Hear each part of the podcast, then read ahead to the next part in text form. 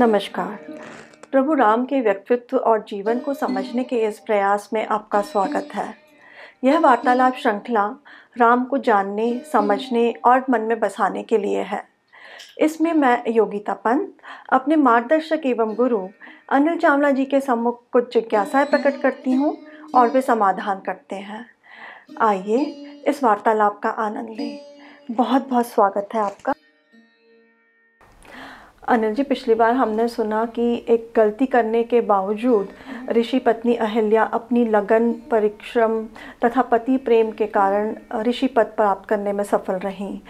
राम और लक्ष्मण ने उनके चरण स्पर्श करे।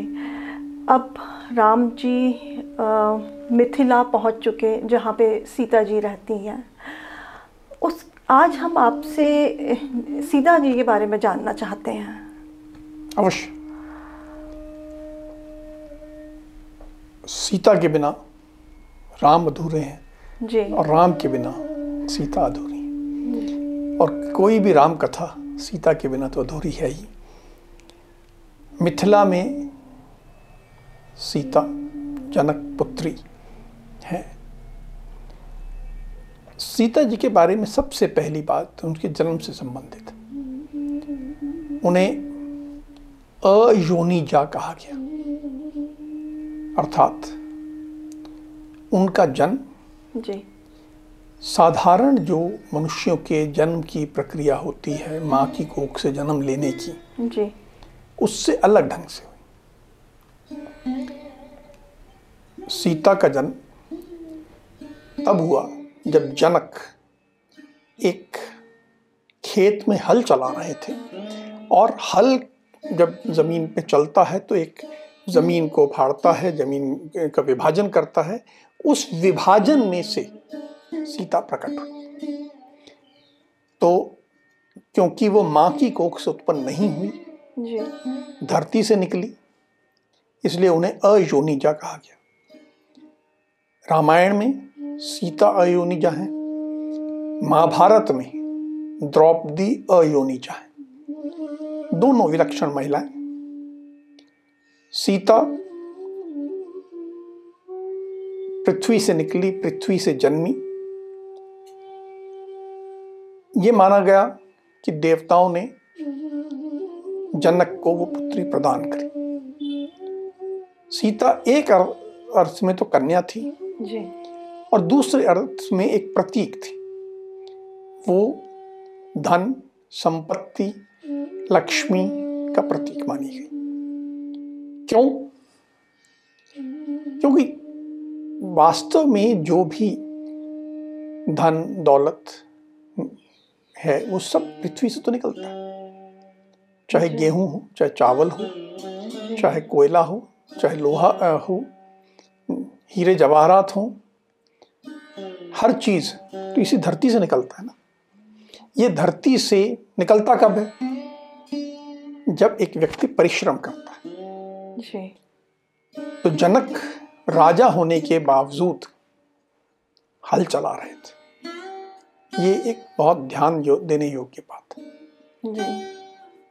वो परिश्रम कर रहे थे। तो ये परिश्रम और धन संपत्ति का एक रिश्ता रिश्ता एक संबंध हमें रामायण में देखने को मिलता है। जी। कि धन संपत्ति सब कुछ तब मिलेगा जब आप परिश्रम करोगे और सीता धन संपत्ति का प्रतिनिधित्व कर रही वो श्री हैं। वो लक्ष्मी हैं। और इसीलिए उनकी बाद में पूजा हुई। पर अभी हम जब उनके बाल्यकाल की बात कर रहे हैं जी। तो अपनी इस विलक्षणता के कारण वो अभूतपूर्व थी। सुंदर थी गुणवान थी। जी। और इसीलिए उनसे बहुत विवाह करने को बहुत से राजा लालच थे। तो ये सीता राम जी का विवाह जो हुआ ये क्या प्रेम विवाह था? नहीं। प्रेम विवाह नहीं था। कुछ आख्यानों में कुछ फ़िल्मों में कुछ सीरियल्स में ऐसा दिखाया गया है कि मिथिला पहुँचने के बाद सुबह राम जी घूमने निकले थे और उन्हें बगीचे में सीता दिखी। सीता ने राम को देखा राम ने सीता को देखा दोनों में प्रेम हो गया। जी। और उसके बाद सीता जी ने जाके मंदिर में प्रार्थना की कि मुझे पति के रूप में राम मिले। लेकिन ऐसा उल्लेख वाल्मीकि रामायण में नहीं। ये अगर आज की भाषा में कहें जी। तो इसे हम अरेंज्ड मैरिज कह सकते हैं। जी। और उस काल की भाषा में कहें जी। तो उस काल की भाषा में दो विवाह के स्वरूप बहुत प्रचलित और चर्चा में रहे। एक है गंधर्व विवाह जिसे आज प्रेम विवाह कहते हैं। दुष्यंत और शकुंतला का गंधर्व विवाह हुआ था। जी। और दूसरा ब्रह्म विवाह। ब्रह्म विवाह जिसमें कि दोनों पक्षों के लड़के और लड़की या वर और वधु के दोनों पक्षों के पूरे परिवार सम्मिलित होते हैं और परिवारों के बीच में एक संबंध स्थापित होता है। तो राम और सीता का उस अर्थ में ब्रह्म विवाह था या अरेंज मैरिज कह सकते हैं? तो अ, क्या अ, सीता जी के विवाह के लिए स्वयंवर का आयोजन किया गया था? नहीं। ये भी एक लोक परंपरा में ऐसा कहा जाता है कि स्वयंवर था जिसमें कि धनुष रखा गया था और बहुत से राजा आए और फिर उसके बाद युद्ध हुआ और ऐसी बात कई बार सुनने में आती है। जी। लेकिन ऐसा नहीं है। वाल्मीकि रामायण में ऐसा कोई उल्लेख नहीं मिलता। सत्य ये है कि महाराज जनक ने सीता को वीर शुल्का घोषित किया था। अब हम ये दो परंपराओं का अर्थ समझ लें पहले कि स्वयंवर किसे कहते हैं और वीर शुल्का किसे कहते हैं। स्वयंवर में सब राजाओं को आमंत्रित किया जाता है सब बैठते हैं और उसके बाद कन्या हाथ में वरमाला लेके जाती है और हर एक राजा का एक वर्णन किया जाता है और जिस राजा के वर्णन से वो प्रभावित हो जाती है उसके गले में वरमाला डाल देती है। जी। इसमें ऐसा प्रतीत होता है कि जो चुनने का अधिकार जी। चुनाव का अधिकार कन्या के हाथ में है। जी। लेकिन जब हम इसको देखें तो इसमें एक समस्या नज़र आती है। इसमें आमंत्रित कौन किया जाता है? केवल राजा किए जाएँगे। जी। जिनका हम्म, राजा यानी राजकुमार किए जाएँगे जिनके बारे में परिचय ये होगा कि ये फला महाराज के बेटे हैं। कुल मिला के जो एडवांटेज है जो लाभ है उसको मिलता है जो बड़े बाप का बेटा है। जिसके पास बड़ा राज्य है उसको लाभ मिलेगा। वो ज़्यादा प्रभावित करेगा। जी। लेकिन सदा बड़े बाप का बेटा तो अच्छा नहीं होता। जी। हो सकता है बहुत रईस बाप का बेटा हो बहुत अयाश हो पराक्रमी नहीं हो आलसी हो क्षमताहीन हो वहाँ स्वयंवर में तो बहुत प्रभावित करेगा। और लड़की जो है उससे प्रभावित होगी जीवन भर के लिए उससे बन जाएगी। जी। तो वास्तव में स्वयंवर का अपना दोष है। जी।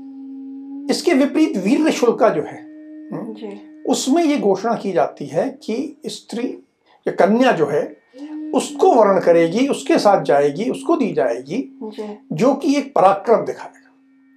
यानी विवाह का उसे एक शुल्क देना है। लेकिन वो शुल्क जो है एक वीरता पराक्रम के रूप में उसे एक परीक्षा पास करनी वो परीक्षा कैसी हो वो निर्धारण किया जाएगा। आप आज के जमाने के हिसाब से देखिए। आज यदि कोई लड़की आईपीएस बन जाती जी। तो उसके माता पिता कहेंगे कि हमें कोई भी लड़का चलेगा गरीब घर का हो चलेगा लेकिन वो आईएएस ज़रूर होना चाहिए। क्यों?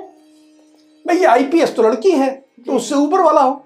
यानी उसने एक पराक्रम दिखाया हो कि उसने जी। आईएएस की परीक्षा पास कर ली हो। जी। हम्म। अगर लड़की ने इंजीनियरिंग किया है तो कहेगा भाई वो आईआईटी से पास हो तो हम कर लेंगे।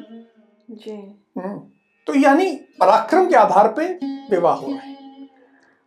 इस आधार पे नहीं हो रहे कि आपके पिताजी कितना कमाते हैं। आपके पिताजी के पास कितना धन दौलत है हमें इससे मतलब नहीं है। तो ये महाराज जनक ने कहा कि ये कन्या मेरी जो इतनी विलक्षण है इतनी खूबसूरत है इसके लिए भी मैं एक परीक्षा तय कर देता हूँ। मुझे बड़े बाप का बेटा नहीं चाहिए गरीब घर का हो चलेगा लेकिन वो पराक्रमी हो। और वो ये पराक्रम जो निर्धारित है वो कर ले। अब ये जो पराक्रम निर्धारित हो वो कर ले। हम्म, इसका अर्थ क्या है? इसके पीछे मान्यता ये है कि जो पराक्रमी है क्षमतावान है योग्य है वो अगर गरीब घर से भी आ रहा है तो अंततोगत्वा समय आने पे वो संपन्न हो जाएगा समृद्ध हो जाएगा लड़की को सुख से रखेगा सब जीवन में आनंद होगा। और दूसरी ओर अगर एक बड़े बाप का बेटा है आलसी है विलासी है भोग विलास में ही डूबा रहता है जी। तो ऐसे घर में मेरी कन्या सुखी नहीं रहेगी। तो स्वयंवर में ज़्यादा संभावना है कि वो किसी आलसी विलासी के घर पहुँच जाएगी। पर वीर शुल्का जो है वो ऐसे व्यक्ति के साथ जाएगी जो कि क्षमतावान होगा। जो। कुछ ना कुछ कर सकेगा। तो उन्होंने जी। ये निर्धारित कर दिया कि सीता जो है वीर शुल्का होंगी और उन्होंने तय किया कि वीरता ये है कि हमारे पास जी। एक शिव जी का धनुष है। जी। जो शिव जी ने देवताओं को दिया था। जी। और देवताओं ने धरोहर के रूप में जनक महाराज के पूर्वजों को दिया था। जी। तो शिव जी का धनुष अवश्य था पर देवताओं का था। जी। और वो उनके पास कई पीढ़ियों से रखा हुआ था। तो महाराज जनक ने यह तय कर दिया कि जो इस धनुष को उठा लेगा उसकी प्रत्यंचा चढ़ा देगा। जी। मैं सीता उसको सौंप दू। लेकिन अब इसकी समस्या थी। जी। बहुत राजा आए। जी। हम्म, आए उन्होंने अपना कोशिश की नहीं कर पाए। अब जब कोई असफल हो जाता तो गुस्सा आता है उसको। जी। असफलता को स्वीकार करना सहज नहीं। हम्म, वो झुंझलाता है कि ये क्या हो रहा है? जी। तो ये सब राजा जो असफल हुए झुंझलाए। अपनी असफलता अपनी झुंझलाहट से उन्होंने कहा ये जनक जो है बहुत गलत आदमी है। उन्होंने जनक पर दबाव बनाया कि हम तुम्हारे राज्य को नेस्तनाबूद कर देंगे समाप्त कर देंगे। और इन राजाओं ने सबने मिलके मिथिला को चारों ओर से घेर के मिथिला को कष्ट देना प्रारंभ कर दिया। एक साल तक मिथिला को घेरे रखा। जी। अब मिथिला जो है कष्ट में आ गई युद्ध के साधन खत्म होने लगे। जी। अब इसके बाद महाराज जनक ने देवताओं से कहा जी। कि ये धनुष जो है आपकी धरोहर है। जी। ये सीता जो कन्या दी है ये भी आप ही ने मुझे दी है। जी। हम्म, और इसके लिए मैं कर रहा हूँ। आप कृपया मेरी मदद करें। जी। तो देवताओं ने राजा जनक को सेना उपलब्ध कराई और उसके बाद उस सेना की सहायता से सब राजाओं को जो घेर के, के मिथिला को इनको कष्ट दे रहे थे उनको भगा दिया गया। तो अब सारे राजा तो भगा दिए गए। पूरे सब तरफ़ ये ख्याति फैल गई कि ये वीर शुल्क का कन्या जो है ये इतना कठिन परीक्षा रख दी है महाराज जनक ने जी। कि अब इसका विवाह तो नहीं होगा। ये झुकने को तैयार नहीं है। जी। अब इसका विवाह नहीं होगा। ये ऐसी पूरी एक पृष्ठभूमि है जो कि हो चुकी थी। जी। अभी आपने बताया कि ये स्वयंवर का आयोजन नहीं किया अ, गया था। तो फिर रा वहाँ पे मिथिला कैसे पहुँचे? हम्म। ये भी बड़ी एक आश्चर्यजनक बात है। इसका बहुत छोटा उत्तर दूँ तो उत्तर इतना सा है जी। कि ये सब महर्षि विश्वामित्र की दृष्टि थी योजना थी उनकी समझ थी। जब उनके आश्रम पे सिद्धाश्रम पे जी। सुबाहु का वध हुआ मारीच को मार के भगा दिया गया उसके बाद जी। उन्होंने राम लक्ष्मण से कहा कि यज्ञ हो रहा है महाराज जनक कर रहे हैं और हमें वहाँ चलना है।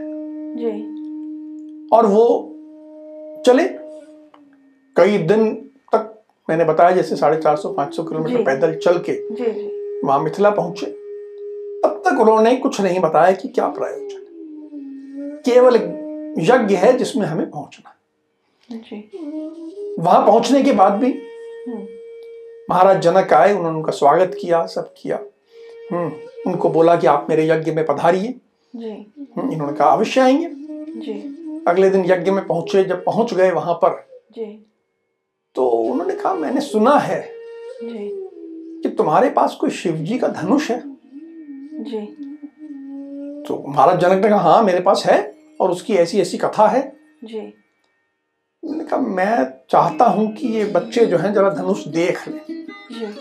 हम्म, ये राम और लक्ष्मण उस समय सोलह साल के राम जी। थोड़े से छोटे लक्ष्मण ये जरा धनुष देख लें इन्होंने इतना बड़ा धनुष कभी देखा नहीं। जी। तो ठीक है महर्षि की इच्छा है धनुष देख लें तो बोला अभी तक राम को भी नहीं मालूम कि धनुष के लिए क्या है। वो आए क्यों है? न जनक को ये कुछ विचार है कि ऐसा है। पर जनक ने कहा कि मैं धनुष मंगा देता हूँ। और अगर राम उसको उठाने का प्रयास करना चाहें तो ये उनकी इच्छा है। और अगर उठा लें कर प्रत्यंचा चढ़ा लें तो मैं सहर्ष अपनी कन्या का विवाह राम से कर दूँ। महर्षि ने कहा वो बात देखेंगे बाद में आप मंगाओ तो सही। जी। हम्म, तो बहुत बड़ा विशाल धनुष वो एक सौ लोहे के बक्से में रखा था जिसको बहुत सारे लोग मिलके किसी तरह एक ट्रॉली पे धका के वहाँ लेके आए। जी। लेके आए तो महर्षि ने राम को कहा कि भाई देख लो। जी। कोई तैयारी नहीं। जी। कोई ये नहीं बताएगा तुम इस प्रयोजन से आए हो। नहीं। जी। आए तो ऐसे ही थे। जी। अनायास घूमते हुए जैसे आए। अब राम ने वो संदूक खोला। जी। धनुष बहुत भारी था लेकिन जी। राम भी हिम्मत वाले भी थे जी। और शक्तिशाली भी थे। जी। उन्होंने वो धनुष एक झटके में उठा लिया। जी। जैसे उठाया तो सब तरफ़ हाहाकार मच गया कि ये क्या हो गया? एक छोटे से बालक ने सोलह साल का बालक है और उसने ये धनुष उठा लिया। जी। और उसके बाद उन्होंने उसकी प्रत्यंचा ली और प्रत्यंचा चढ़ाई। जब प्रत्यंचा चढ़ा ली तो एकदम और आश्चर्य हो गई ये समझो प्रत्यंचा भी चढ़ा ली। जिस धनुष को कोई हिला नहीं पाया था अकेला उसको इस बालक ने उठा भी लिया और प्रत्यंचा भी चढ़ा ली। तब तो शर्त पूरी हो गई। और उसके बाद जब उन्होंने प्रत्यंचा ऊपर से धनुष पे खींच दी और उसके बाद धनुष को पूरे खींचना शुरू किया तो धनुष जो था बीच से टूट गया। और बहुत ज़ोर का स्वर हुआ बहुत ज़ोर का जैसे बिजली कड़की हो पूरे चारों दिशाएँ गूंज उठी। जी। जितने यज्ञ के में उपस्थित नर नारी थे सब आश्चर्यचकित हो गए सब जैसे बेहोश हो गए। केवल वहाँ पर महाराज जनक महर्षि विश्वामित्र और राम और लक्ष्मण बड़े शांति से खड़े थे जैसे कुछ हुआ ही नहीं। तब उन्होंने कहा कि महाराज ने कि ये वास्तव में ये एक राम ने विलक्षण काम किया है बहुत बड़ा काम किया है। जी। अब जब ये धनुष राम जी ने उठा लिया धनुष टूट गया उसके पश्चात क्या हुआ? हाँ। अब उसके बाद विवाह होना था। जी। अब मैंने आपको पहले ही कहा ये ब्रह्म विवाह। जी। दोनों तरफ़ के लोग उपस्थित होने चाहिए परिवार होने चाहिए परिवारों के बीच में संबंध होना चाहिए। जी। तो महाराज जनक ने महर्षि विश्वामित्र से कहा जी। कि ये बालक आपके साथ आ रहा है आपके संरक्षण में है। जी। और मैं प्रतिबद्ध हूँ कि मुझे इसको अपनी कन्या सौंपनी। जी। पर यदि आपका आदेश हो तो मैं इसके परिवार को बुला लूँ। उन्होंने कहा सहर्ष बुलाइए तो उन्होंने अपने दूत भेजे जी। जो कि मिथिला से चले अयोध्या गए। उन्हें पहुँचने में चार दिन लगे। घोड़ों पे गए थे। चार दिन लगे। जहाँ के महाराज दशरथ को बताया कि आपके पुत्र ने ऐसा पराक्रम किया है। जी। वीर शुल्का सीता का उनसे विवाह होना जी। प्रस्तावित है। जी। तो यदि आप वहाँ आए उस विवाह में सम्मिलित हैं तो बड़ा प्रसन्नता होगी महाराज जनक को। जी। तो इन्होंने कहा ये तो हमारे लिए प्रसन्नता की बात है। जी। तो उसके बाद महाराज दशरथ अपने गुरु वशिष्ठ के साथ जी। अपने पुरोहित के साथ अपने मंत्रियों के साथ अपने परिवार के साथ जी। वहाँ के लिए उन्होंने प्रस्थान किया और फिर चार दिन बाद जी। वो मिथिला पहुँचे जहाँ पर कि विवाह की बाकी बातें हुई। तो जब राम जी का विवाह हुआ तो उनके साथ साथ उनके भाइयों का भी विवाह हुआ क्या? हाँ। महाराज जनक राम से इतने प्रभावित हो गए और उन्होंने साथ में देखा कि उतना ही क्षमतावान लक्ष्मण भी साथ में है। जी। उनकी एक और बेटी थी सीता की छोटी बहन उर्मिला। महाराज जनक ने जी। जब महाराज दशरथ आए तो उनसे अनुरोध किया कि वैसे तो वीर शुल्का के हिसाब से मेरी कन्या सीता का विवाह राम से होना है। जी। और मैं चाहता हूँ कि मेरी दूसरी बेटी मैं लक्ष्मण को दे दूँ। जी। तो महाराज दशरथ ने कहा हाँ ये तो प्रसन्नता की बात है अवश्य। दोनों हो सकते हैं। जी। तो ये दोनों का विवाह तो ऐसे तय हो गया। जी। उसके बाद राजा जनक ने जब ये बीच का समय था जबकि सारी तैयारी चल रही थी जी। उन्होंने कहा इतना बड़ा विवाह है इतना कार्यक्रम है तो मैं चाहता हूँ कि मेरा भाई जी। कुशध्वज जी। एक दूसरे प्रदेश का राजा है वो भी अवश्य उपस्थित रहे। तो उन्होंने कुशध्वज को भी बुला लिया वो सपरिवार आ गया वहाँ पे। जब महाराज दशरथ आ गए सब लोग आ गए तो महर्षि विश्वामित्र ने सबके सम्मुख प्रस्ताव रखा कि मेरा प्रस्ताव है जी। कि ये आपने दो कन्याओं को तो विवाह का कहा ही है।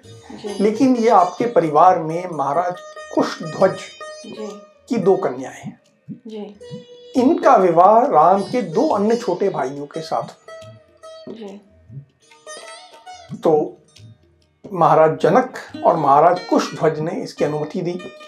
महाराज दशरथ ने भी इसकी अनुमति दी। थोड़ा सा संकोच अवश्य था जैसा आज भी शायद होगा।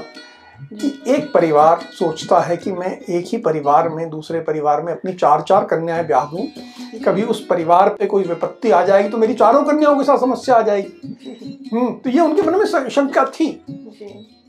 तो महर्षि विश्वामित्र ने कहा कि मुझे मालूम है तुम्हारे मन में शंका आ रही है। हम्म, कि ये परिवार है तो बहुत अच्छा लेकिन मैं अपनी चारों कन्या एक ही परिवार में ब्याह दूँ ये तो जरा कठिनाई हो जाएगी। हम्म, तो ऐसी तुम मन में ना रखो ये परिवार इतना अच्छा है कि तुम्हारी चारों कन्याएँ सुख से रहे। तो फिर राम का विवाह सीता के साथ हुआ। लक्ष्मण का विवाह उर्मिला के साथ हुआ। जी।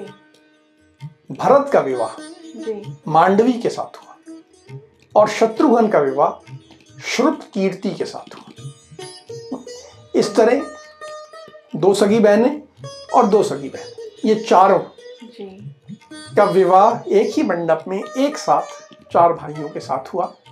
और इसमें दोनों ओर के पूरे परिवार सम्मिलित हुए आनंदमयी हुआ। और ये एक रामायण में अभी तक हमने जब भी रा- राम कथा पिछले प्रकरणों में चर्चा की तो हमेशा उसमें कहीं ना कहीं संघर्ष की बात थी।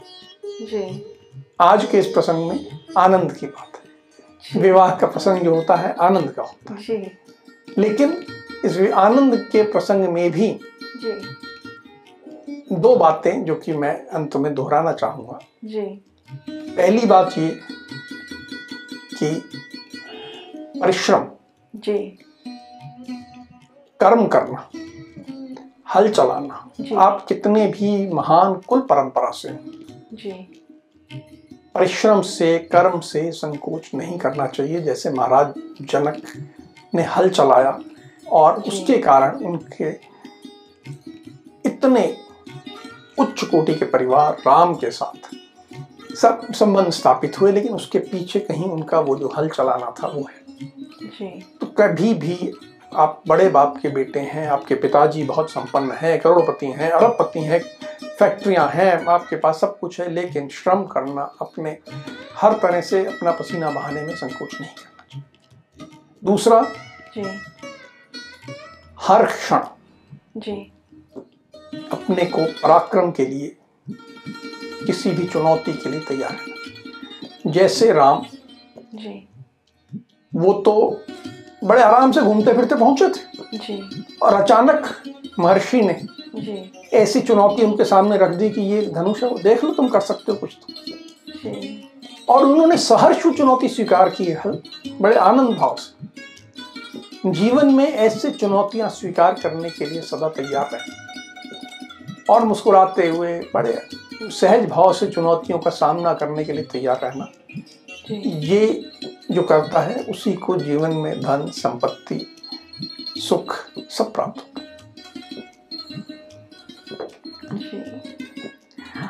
अब आज की चर्चा को हम यहीं विराम देते हैं। अगली कड़ी में राम के जीवन के कुछ अनछुए पहलुओं के साथ हम दोनों फिर उपस्थित होंगे। राम।